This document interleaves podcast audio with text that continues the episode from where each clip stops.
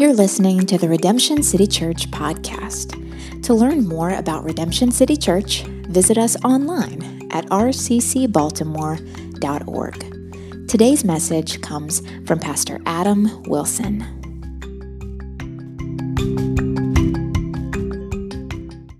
Dave, you good to keep tickling the keys for another 40 minutes, man? No, I was just playing. I actually would, wouldn't mind, but I think that might not be the right call. Love hearing you play, man.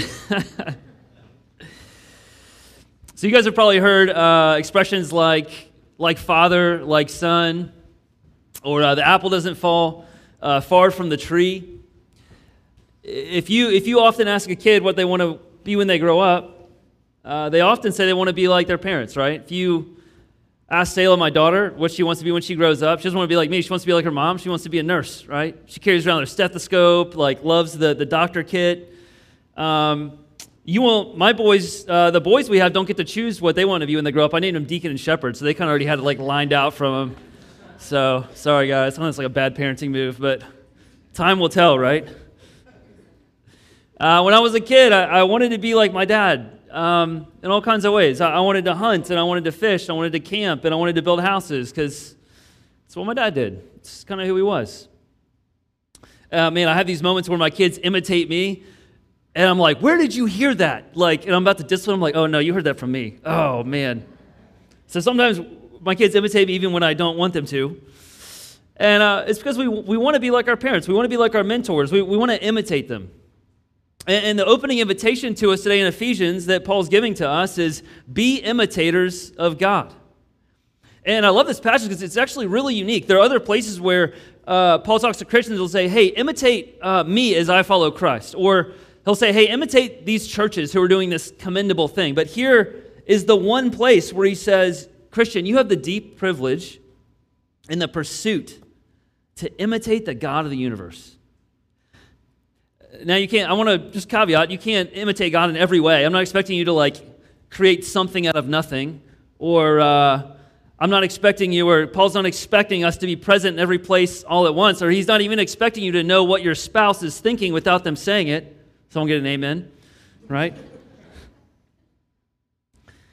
But as his people, we're meant to imitate God's character. We have the privilege of giving people a taste what, of what God is like.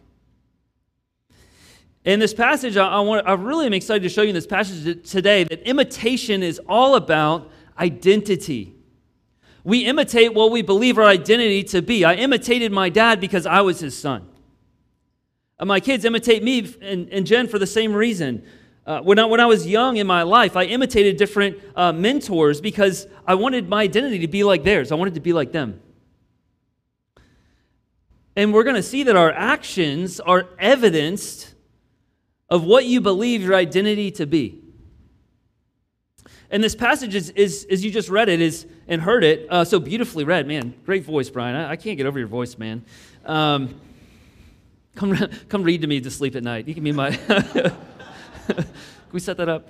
Um, this passage that you just heard, it gives us all these commands around our actions and how we treat others, how we view sexuality, how our speech should sound, how we spend our time. That's going to be next week.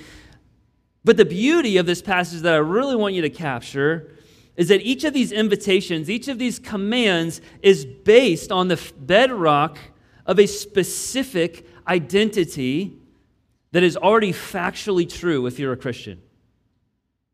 So, the big idea I just want you guys to get today is that through Jesus, we get to imitate our Father, our Heavenly Father, through Jesus. And there's going to be three ways that we do that in the passage today. And, you know, in two weeks, I might do a part two. We got, we got some more to cover. But um, 1 through 14, the first way we imitate God is that we walk in love. Each one of these is a walk uh, verb. Walking meaning doing, not just thinking. Look at verse 2 with me.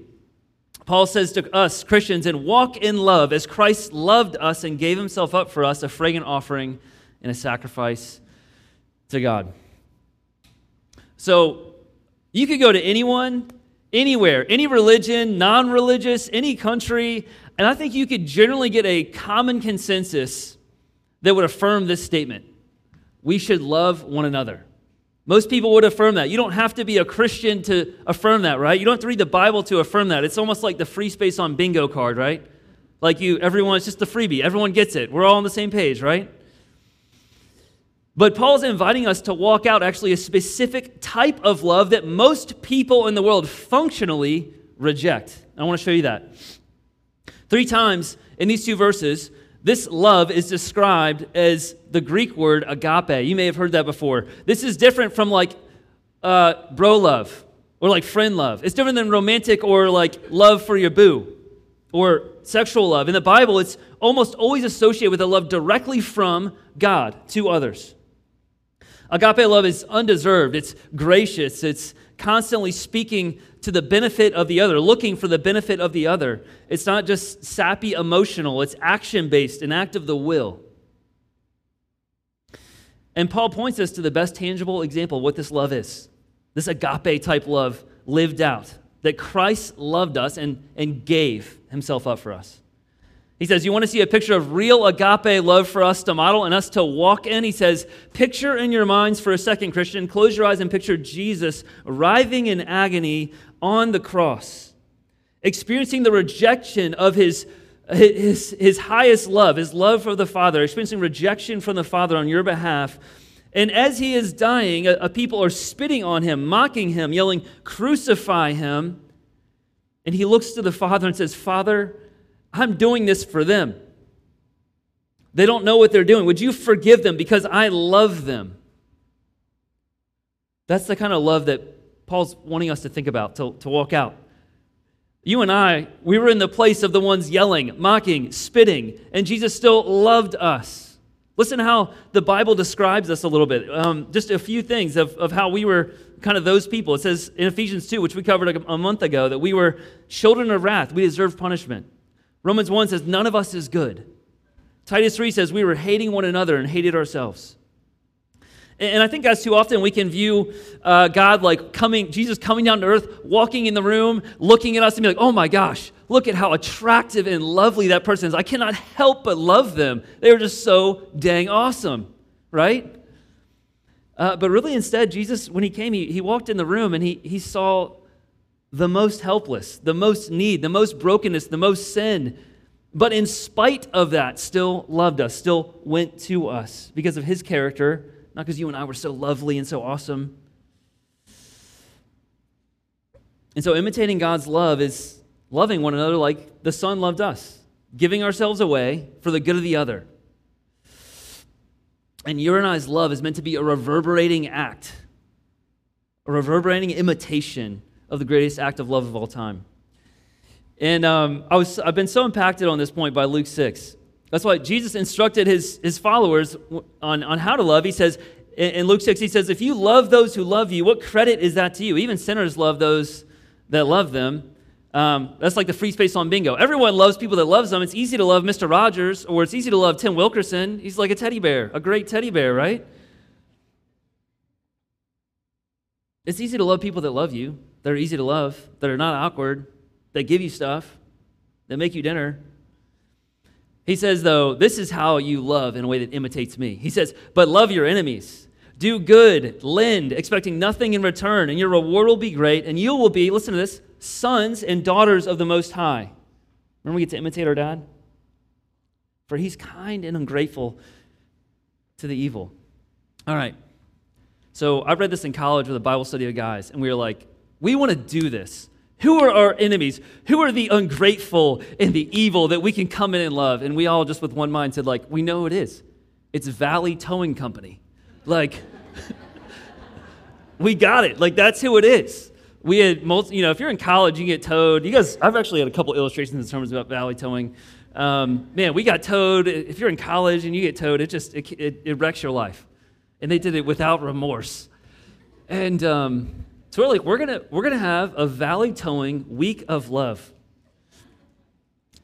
These college guys, a group of 10 college guys. So for every day in this valley towing week of love, we would go and drop off gifts, notes of encouragement, flowers for the receptionist, and they thought it was the weirdest thing I think they had ever seen.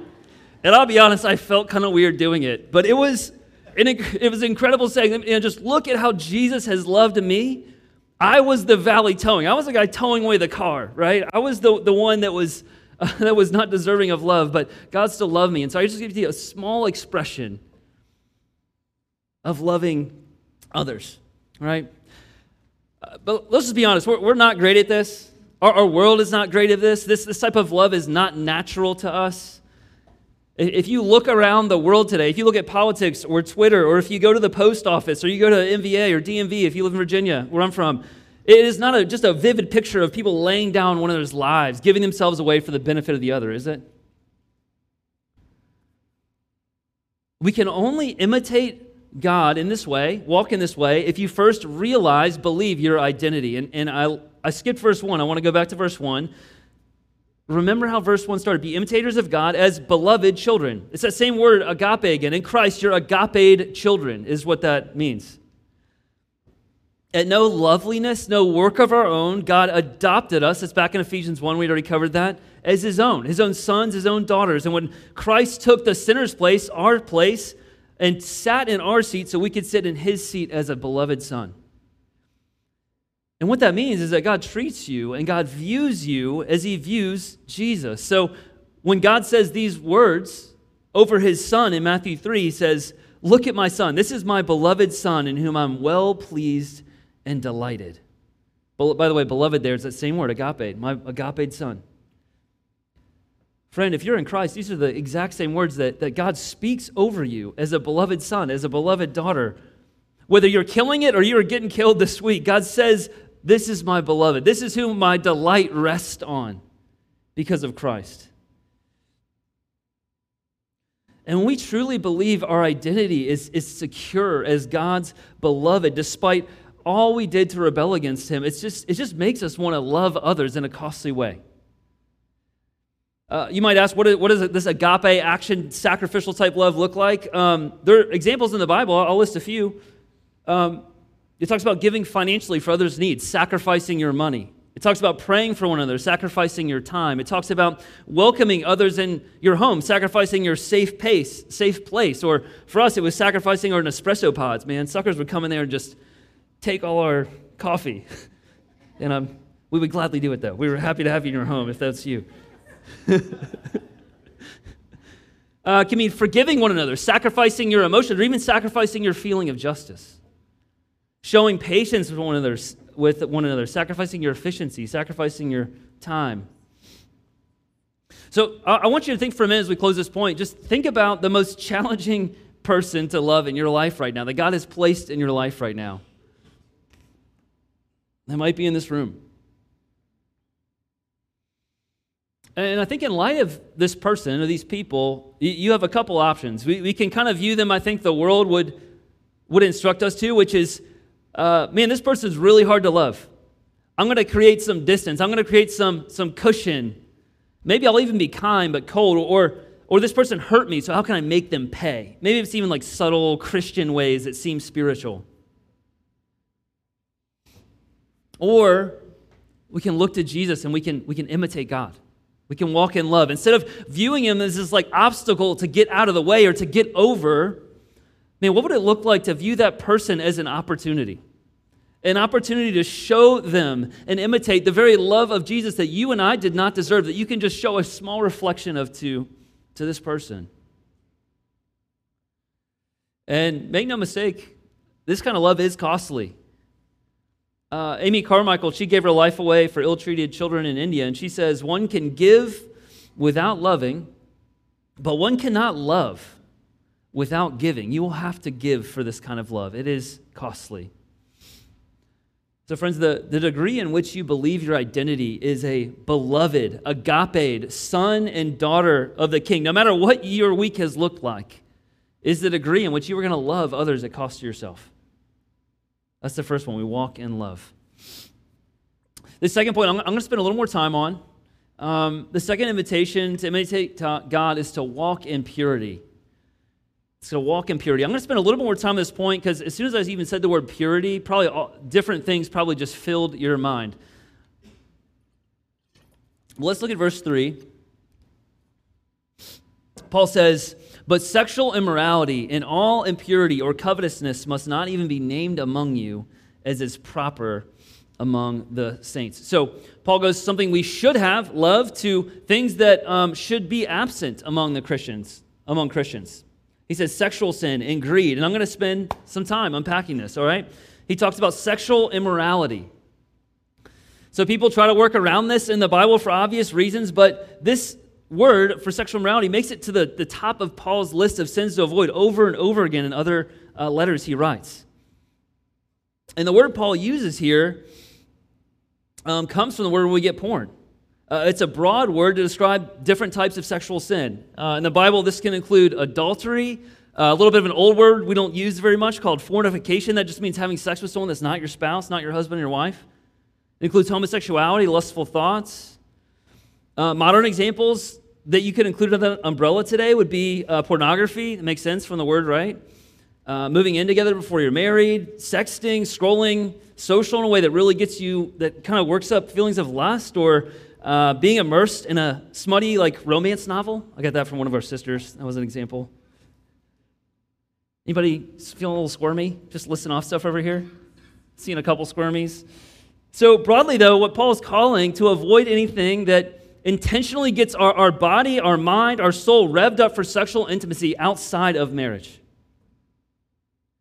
And then he lists, I'm going to come back to that, don't worry. And then he lists impurity. Paul also calls for Christians to avoid impurity. This uh, often is associated with sexual sin, but can convey a more general sense of just holiness in all areas of life. And Paul looks at these two things and he says, these shouldn't even be named among the Christian. Uh, the NIV says, not a hint. There shouldn't be a hint of these things. I don't know about you guys, though, it, it's extremely hard, and, and I, I pastor here, to, to have this not a hint attitude in a culture that is just normalizes sexual sin. It's normalized as we scroll our phone. It's normalized as whatever we watch. It's normalized in the advertisements we see.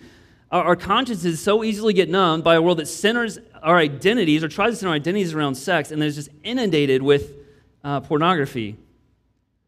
Uh, I honestly think pornography is a really accurate bellwether for how inundated in sexual sin our culture is there's crazy stats around pornography. I'm going to give you a couple. I don't know if you knew this. About it's a, uh, about 40 million American adults regularly visit pornography sites on the internet. Every second, 28,000 people are watching porn. Among college-age adults, 87% report having uh, of, of college men have used pornography. 31% of women have. This just blew my mind. Teens and young adults believe not recycling is worse than viewing pornography. Uh, I'm all for recycling, but porn is worse than, or, sorry, viewing, recy- not recycling is worse than viewing porn. And we just, because of this constant flood of sexuality in our life, instead of a not a hint mentality, I think it's easy for Christians to develop a how close can I get mentality. Like, what, what's the most sexualized content I can watch or delve into before it's too far? What's the furthest I can go physically with my boyfriend or, or, or girlfriend without crossing that line? Man, that was, uh, when Jen and I started dating, that was, that was part of our struggle. What, what's the closest I can get emotionally to somebody until it kind of gets to be an inappropriate, sinful relationship? And when it comes to sexual sin, we, we tend to minimize, we tend to justify, we tend to generalize, and we tend to hide. But what is God calling us here to?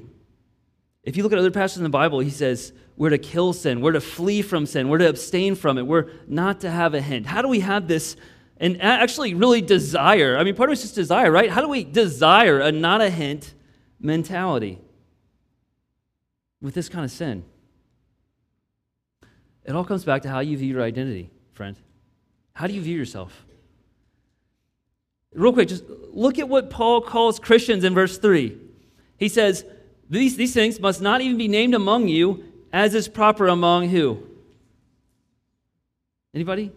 Saints, the saints. Okay, to a people struggling with sexual sin and purity, what does Paul call them? He calls them saints. So it, you and I, we, we don't actually use this word very regularly. I just want to unpack this for, for just a, a quick second. And we definitely don't use it to describe ourselves very much.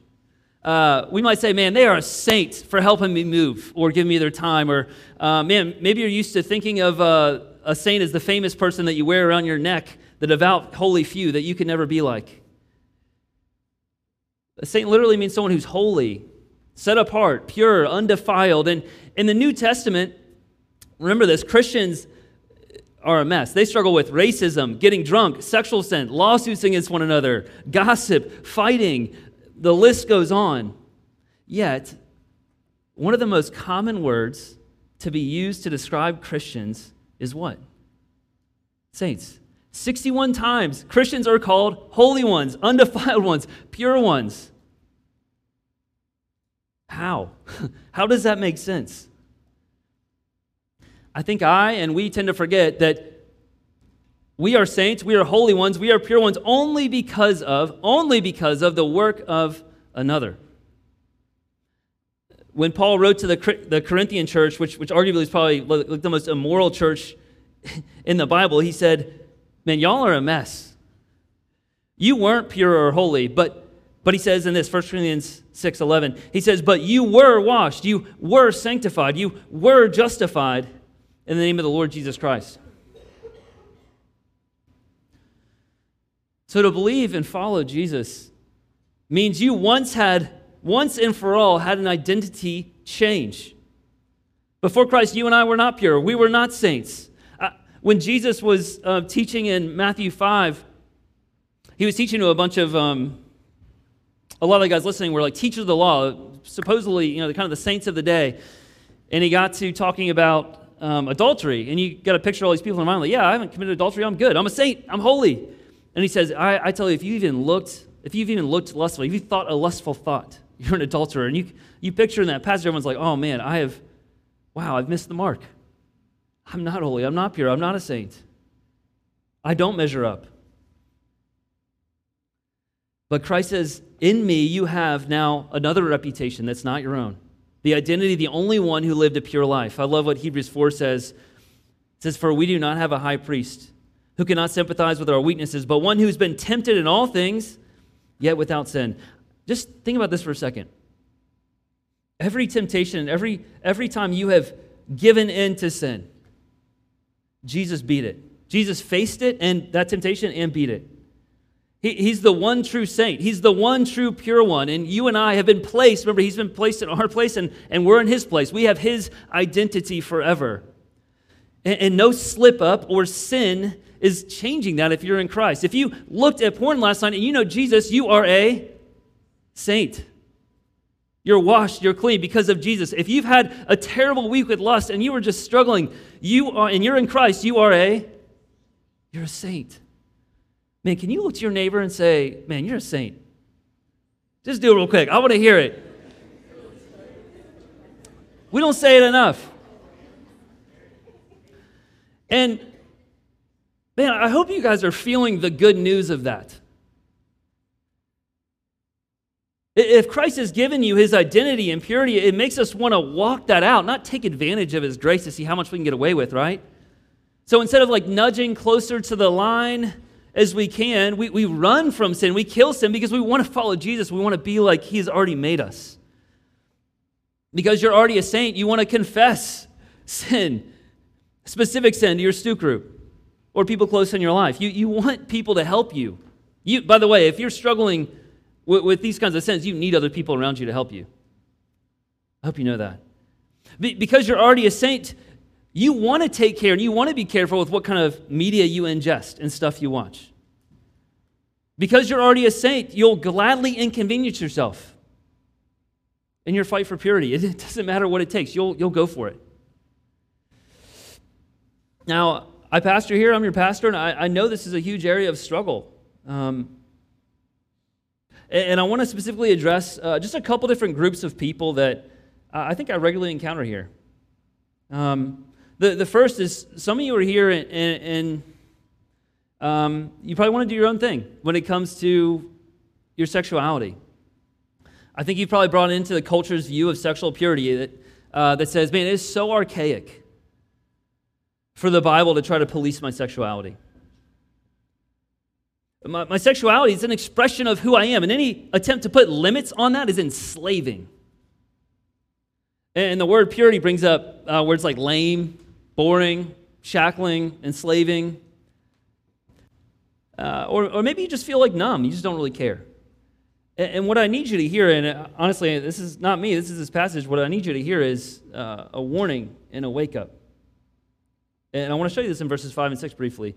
Uh, verse 5 says, For you may be sure of this, that everyone who's sexually immoral or impure or who is covetous has no inheritance in the kingdom of Christ and God. Let no one deceive you with empty words. Because of these things, the wrath of God comes upon the sons and daughters of disobedience. Okay, what's he saying? Paul's repeating those first three sins again. And he says if you regularly engage in those, you're not a part of God's people. And, and you might say, what, whoa, whoa, whoa, what happened to forgiveness in the gospel? I, I, thought, I thought we were saved from those things if we committed those things. So is Paul saying that if I struggle and falter with this stuff, then, then I'm just cast out? No, that's not at all what he's saying. I, there's a commentator, uh, Hughes, and he's helpful in this verse. He says, uh, Do Christians fall into these sins? Of course, yes. But true Christians will not persist in them, for persistence is in sensuality is a graceless state. So, what he's saying is, man, if you have an unapologetic, unabashed porn habit, if you have no res- remorse sleeping with your boyfriend, if you're more worried about hiding sin than beating sin, then God is giving you a warning here. If you have persistent patterns of sexual sin with no desire to really change, it's evidence that your identity is not rooted in Christ. And he's saying, if this is you, you, should, you shouldn't have confidence that God's your father or that you're his son or daughter. He actually says that those people, the people that persist unapologetically, unabashedly, unrepentantly, he says, you're a child of disobedience in verse 6. That's who you're imitating. And guys, I, I, get this. This was my story. I grew up in high school and in middle school checking the Christian box. I went to college and, and I realized my life did not resemble Jesus at all it's in, in the areas that we're talking about. And I had people lovingly come aside me and warn me and tell me, hey, this just doesn't resemble Jesus. Something is off here. And you know what it did? It turned me back to Christ. It turned me to Christ really for the first time, actually. And so, friend, this is if this is you, this is this is an invitation. This is a stern warning, but it's an invite. It's an invitation to turn from sin, to come to Jesus, because He'll receive you with grace. Not to find your identity in, in your sexuality, but ultimately in, in being a pure saint of Christ. And, and a second group, some of you hear this call to purity and, and you feel just discouraged. Um, you feel beat down, you feel ashamed, you feel weak, you feel defeated. You really want to beat sin in your life, but honestly, you just feel like uh, you can't. Um, I've talked to a lot of you are here, and I think you need encouragement.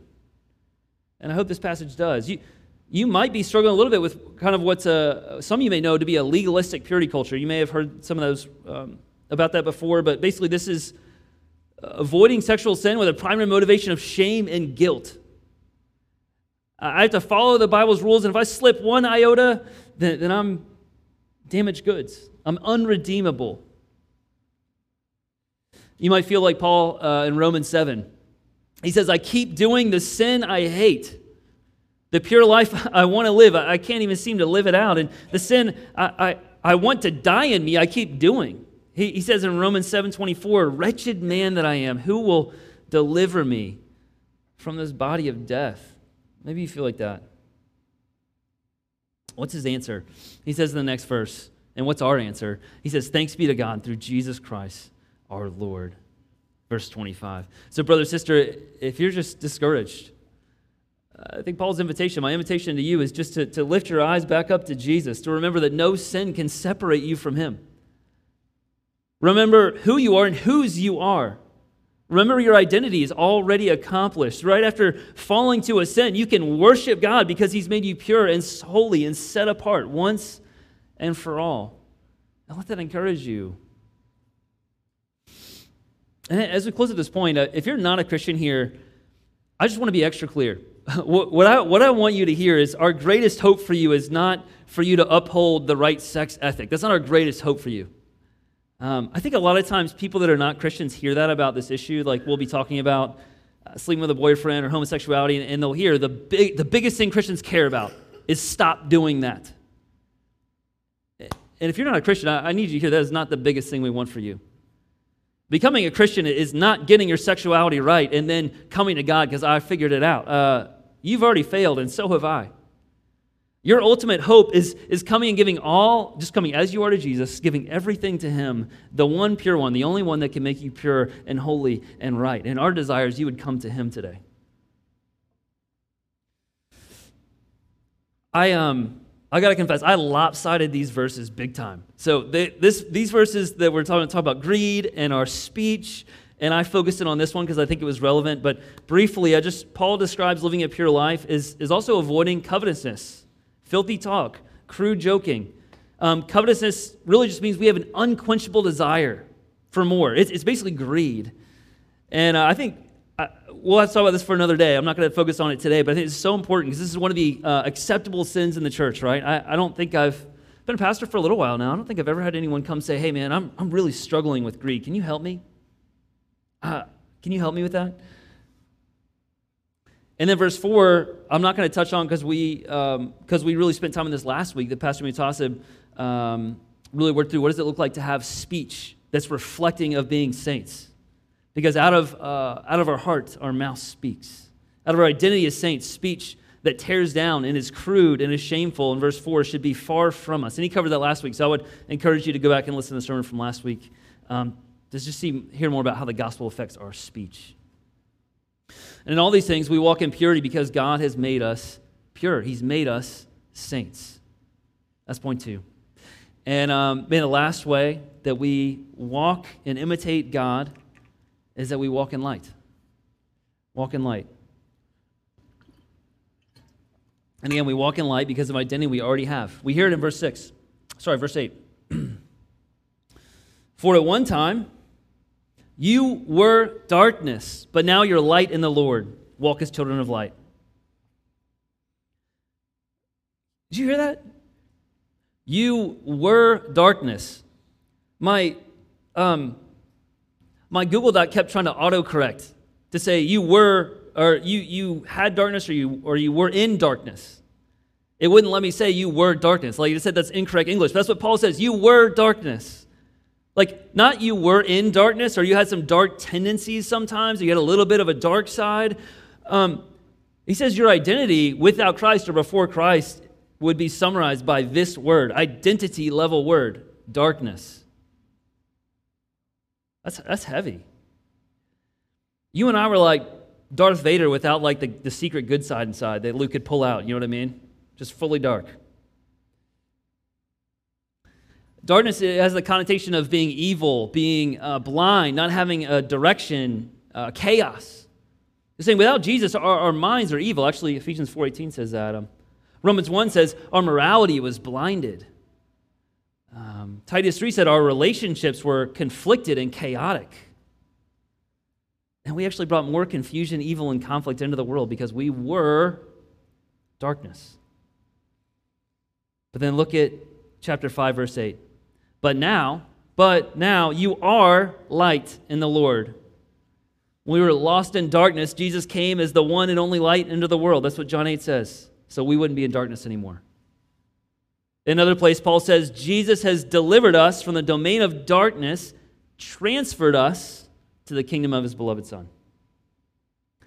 And there is no clearer picture of a drastic change that happens when we get saved by Jesus that we were darkness, and then boom, you are light. And then, after identity has been established, Paul says simply, just, hey, because you're already light, because Christ has made you light, walk in light as children of light. And, and he gives a, a couple general categories of what walking in light looks like. First is a negative command. Uh, the first is an invitation. He says, Don't partner with darkness. Therefore, do not become, this is verse 7, partners with them. Talking about people that committing the sins that we just talked about. Uh, for the fruit of light is found in all that's good and right and true. So Paul's basically saying, don't hitch your wagon too closely with those not in Christ. There's a similar passage in 2 Corinthians that I think will help us unpack this. 2 Corinthians 6:14. Paul says, "Do not be unequally yoked with unbelievers. For what partnership has righteousness with lawlessness, or what fellowship has light with darkness?" There's that light dark right there, right? Paul's not saying that we don't love and spend time with non Christians. He's saying what you need to avoid are types of committed relationships and situations that would cause you to partner with darkness together, that would cause darkness to enter into your life and you to walk in darkness. Uh, so if a Christian marries a non Christian, that Christian is almost always going to be drawn somewhat away from Jesus to some degree. I, I cannot count the number of times where I have seen guys or ladies that have been drawn away from Jesus trying to do the uh, dating thing.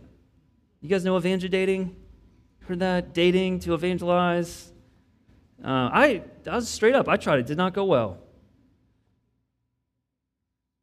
Uh, if you're in a close business relationship with a kind of a shady business, a partner, partner with shady business tendencies, you're going to get pulled into that darkness as well. And so I want to be clear. We should be on mission to those who are in darkness, those that do not know Christ. But we, Paul's saying we should be careful on how we partner with them and the level of partnership we have that causes us to stray from Jesus. And in verse 10, he says, because we're trying to discern what's pleasing to the Lord, verse 10. Because we want to please God, not people. Um, if you are light, if you're walking as children of light, people will think that you're um, that sometimes that you're in the Stone Age, that you're old fashioned, that you're outdated by following Bi- the Bible. But we just remember that our aim is to please Him because He's our Father. And if you want to be light to those in darkness, you need to stand out. You actually need to be different. And to blend into the world and to look just like the world looks is to forfeit the light that actually draws other people to Jesus. And so if our if our view of sexuality, if our view of speech, if our view of materialism, if our view of media looks the same as everyone else outside of the church, someone that doesn't know Jesus, you're probably not standing out as light very much to draw them into Christ. And so the second invitation, based on our identity of light, is this is to expose darkness. He says in verse 11, take no part in the unfruitful works of darkness, but instead expose them. So, exposing has this idea of, of uncovering, right? Uh, confronting, convicting. Walking in light doesn't mean we keep to ourselves, but that we confront darkness around us. In a world filled with greed and trafficked children and abusive power and addictions and shady business practices and taking advantage of the poor and so many other things to name, we Christians cannot stand idly by just watching, but we're invited to uh, expose them. And we need, man, so much wisdom, so much discernment, so much courage and gentleness when we think about doing this. And there are different reactions you will get by exposing darkness. Really, there's two. Uh, one, some will hate it. John actually says this in John 3. He says, When Jesus came in the world as a light, some people hated the light because it exposed them. I cannot stop thinking about my high school dances whenever I hear this verse.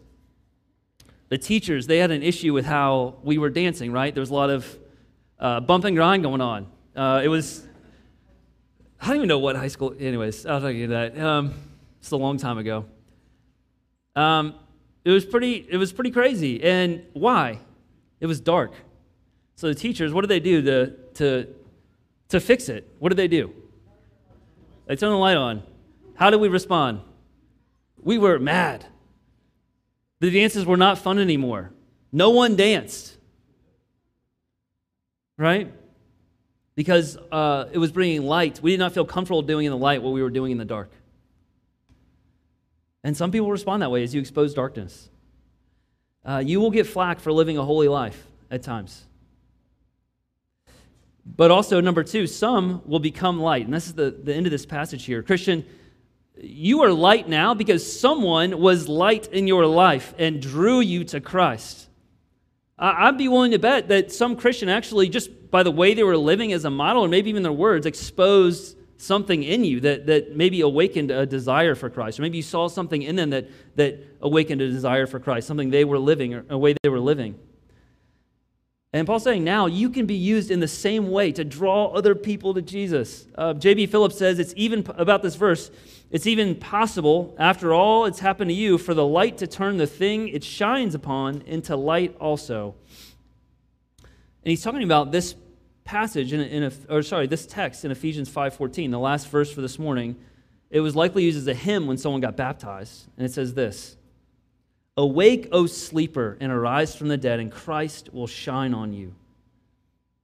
So as you walk in the light and expose darkness, your words, your actions are meant to be a living invitation, drawing others to come to know the true light of the world. The only reason we're light is because the light of the world, Jesus, dwells in us.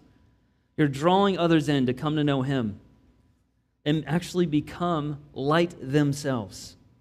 Man, I'd say standing out as light is worth that if we get to be used by that in someone's life. So, guys, Paul, Paul's offered three, I think, bold and, countercultural invitations on what it looks like to, to walk so we can actually imitate God. That we get to imitate the God of the, the universe, our Heavenly Father, because Jesus has secured an identity for us.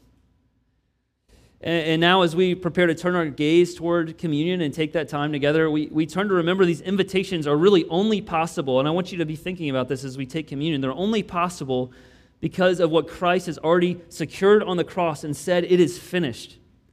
In him, you are already, if you're in Christ, beloved children. You're already pure saints. You're already light in the Lord. And these are facts set in stone about who you are, about who your identity is. And if you're a Christian, your Satan will try to convince you otherwise. He'll try to convince you that God does not care for you, that you're not his beloved, that you're really hopeless and sin is more powerful than you, or that really who, him who lives in you. That you're confused and in darkness, but really, as we take this time together, remember those are lies because of what Christ has already accomplished. On the cross, Jesus says, It is finished. This is who we are in Christ, Christian. So let's take this time to examine your life. Who are you imitating? Let's pray.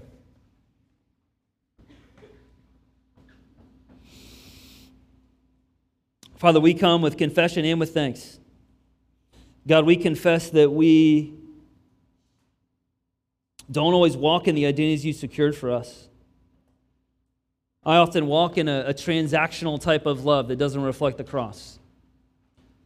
I honestly, I, I often have a how close can I get to something mentality instead of fleeing from sin. I just uh, often don't want to stand out and look different from the world. This is hard. But God, I pray that we would see the identities that you'd purchased for us as so much more inviting, so much more glorious, so much more adventurous, so much more engaging, so much more exciting. God, would you fill our hearts up with, with just gratitude for the generosity that you have laid out before your people, that you've made us saints, that we can call ourselves your beloved, that we can call ourselves light in the Lord, a city on a hill. All because of your grace. All because of your grace. God, help us be a people that live in light of your accomplished work on the cross the finished good news realities of what you, has, you have accomplished. Empower us with your spirit. God, in this time of reflection, would you convict uh, those that need to be convicted? Would you encourage those that need to be encouraged and strengthen those that need to be strengthened? And God, will we not do any of these things alone, but will we partner together to love and encourage and, and, uh, and point out and expose um, together? Help us do that in Jesus' name for your glory. Amen.